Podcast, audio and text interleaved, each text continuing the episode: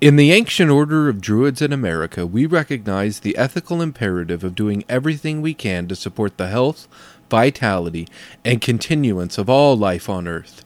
In today's age, where most human activity is focused on extracting resources from the Earth, and or living in cultures that engage in consumption and waste production, we believe we have a responsibility to do what we can to right the balance between humans and nature. We see this work as having both physical and metaphysical aspects.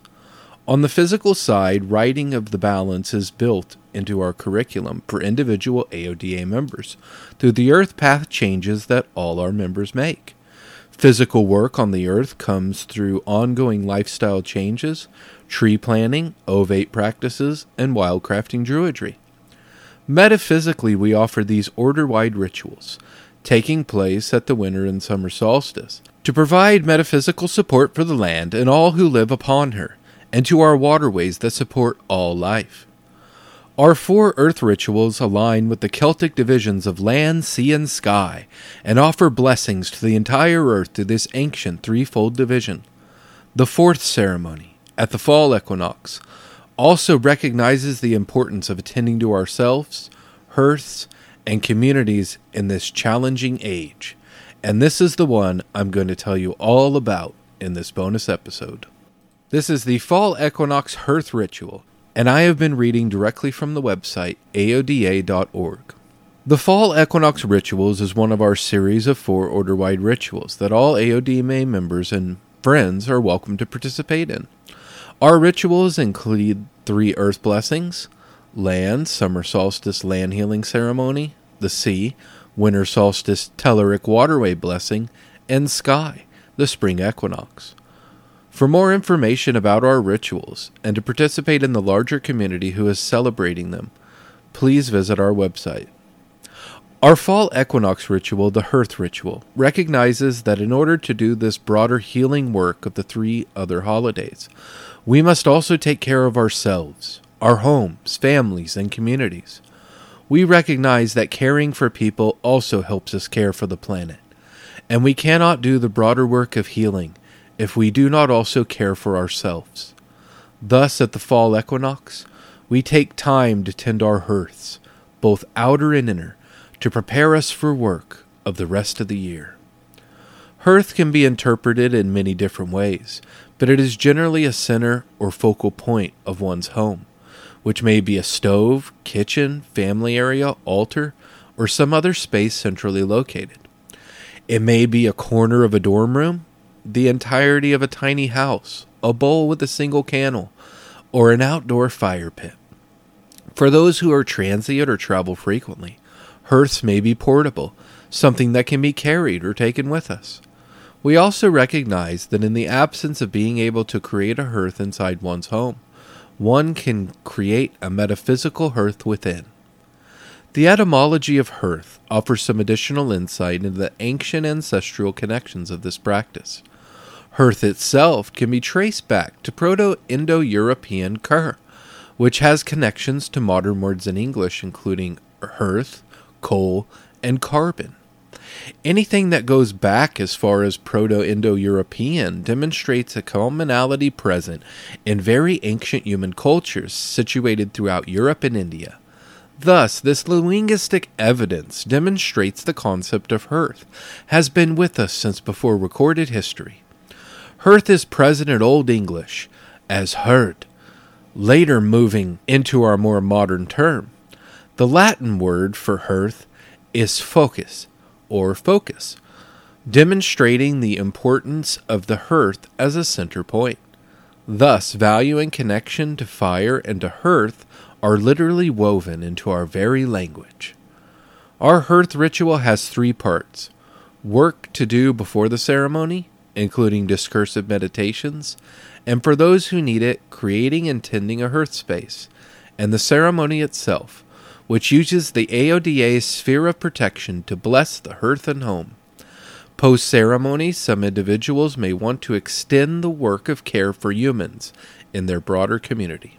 In the case of the fall equinox ceremony, the preliminary before the ceremony work is a major part of what makes the hearth ritual itself so effective.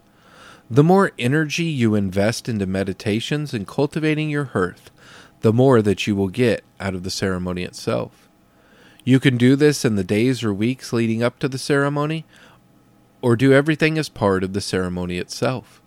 If you plan on doing all of the before the ceremony as a set of ceremonial activities on the day you perform the ceremony, consider opening up an AODA sacred grove for the duration of the meditations, tending, and hearth ritual itself.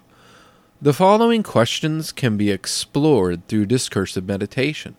Conversations with family members who may also want to participate in the hearth ritual practices, or other methods as the Druid deems appropriate. These framing questions help those performing this ceremony for the first time to explore their understanding of hearth. For those who already have a hearth or have done this ceremony or something like it before, the questions offer you an opportunity to reflect on what practices and definitions may have changed, deepened, or been sustained over the last year. Consider the following questions How do you define the term hearth? Where is the hearth space in your home? Do you already have a hearth? If so, what have you done with your hearth over the last year? If not, where might you want to create a hearth space? Where is your hearth space in yourself? We note here that the Gnostic Celtic Church offers the concept of the hermitage of the heart, which may be beneficial to GCC members. In this tradition, an internal hearth space is maintained to promote inner clarity, connection with nature, and allows the practitioner to hold a spiritual orientation in daily life. What do you want the focus of your hearth to be? This may be a simple thing like bringing your family together, or more abstract, such as abundance, love, or peace. Who does or should the hearth serve? Many options exist here, including the self and practicing self care, tending to a family, born, adopted, or chosen, or even radiating outward to a broader community. Once you have taken some time to consider these questions, you are ready to proceed to the next part of the ritual. After the meditations above, you may find it necessary to create a new hearth space, tend a hearth space, or reconnect with an existing hearth space. Cultivating a hearth space is the first step, particularly if you don't have an existing space that you would consider your hearth. There are many options for you. Some druids choose to create a temporary hearth or portable hearth, which could be as simple as a bowl with a candle or stones or representations of the seven elements. A hearth may also be created by tending to permanent locations inside or outside of your home, such as in your kitchen, oven, wood stove, mantle, living room, or bedroom. Some may also see their entire home as their hearth space, particularly in smaller dwellings. Others may recognize that the hearth shifts locations depending on the season, and thus may maintain an outdoor hearth space, such as an outdoor kitchen or earth oven, and an indoor hearth space for colder months. Finally, you may decide to cultivate an internal hearth space, a space within you that you can tend and carry with you wherever you can go. This list is just some options for you to explore. If you have an existing hearth space as part of this preliminary work, spend some time tending your hearth. This can be done before your ceremony as a pre ritual meditation. This may include cleaning your space, adding fresh flowers, changing the decorations you have, or doing anything else that fits your specific space. The hearth ritual is intentionally kept simple, as members have found that this ritual requires more customization and adaptation than our other three earth rituals. The basic ritual is for you to set up your space in any way you see fit and then cast the sphere of protection at or around your hearth.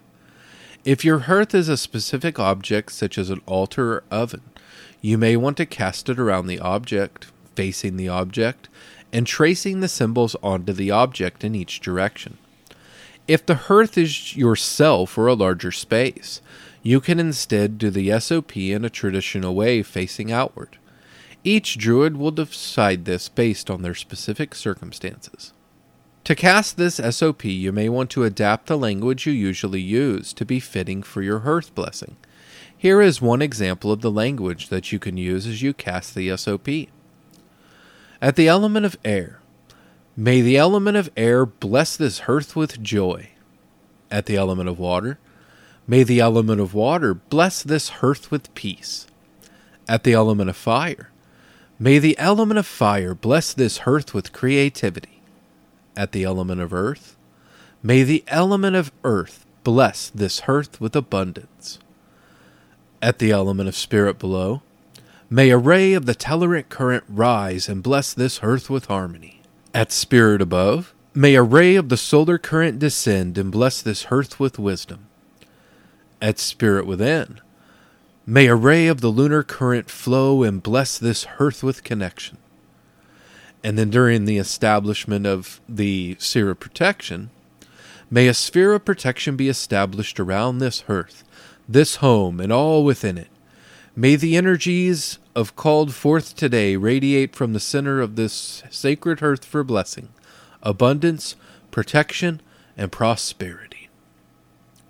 When you complete the SOP, you can imagine the protective sphere surrounding the hearth, but the energies of the hearth radiating outward to bless a larger home or space. After completing your SOP, you can continue other ritual activities such as prayer, divination, or further meditation. You are welcome to build in any additional elements to this ritual, including opening and closing a sacred grove, performing other ritual work, meditations, divination, a ritual feast around your hearth, and more. While our hearth ritual takes place on the fall equinox, the hearth space is a place where we can go for healing, support, and rest throughout the year. Thus, it is useful to carry the ritual forward. The following are suggestions for how to carry this ritual beyond the fall equinox. Continue to cast your SOP around your hearth space on a more regular basis. Do something to support your hearth space and those that use it, such as strengthening family and community bonds, offering prayers for peace, leaving thank you notes for other family members, or cooking a special dinner regularly for the family to eat together in the hearth space. Your hearth practices can also radiate outward to the broader community if this is work you are called to do. This might include engaging in hospitality practices, offering support for your community, or community service. Finally, we recognize the importance of the hearth as a place of rest and self care so consider meditating on ways to continue to care for yourself as part of your practice. We would like to acknowledge the following AODA members for their contributions to this ritual. All members who attended our June 2022 Summer Solstice Ritual Call and our Fall Equinox Ritual team. This team developed and tested the ritual. Carla B., Dana O'Driscoll, Amy Hutchinson, Ron Padron, Victoria S., Leof G., and Amy Michelle. Thank you so much for listening. Links to this page, to the Sphere of Protection, to the Grove opening ceremony, and a few other things will be found in the show notes. Thank you to everyone who is participating or considering participating in our Earth rituals.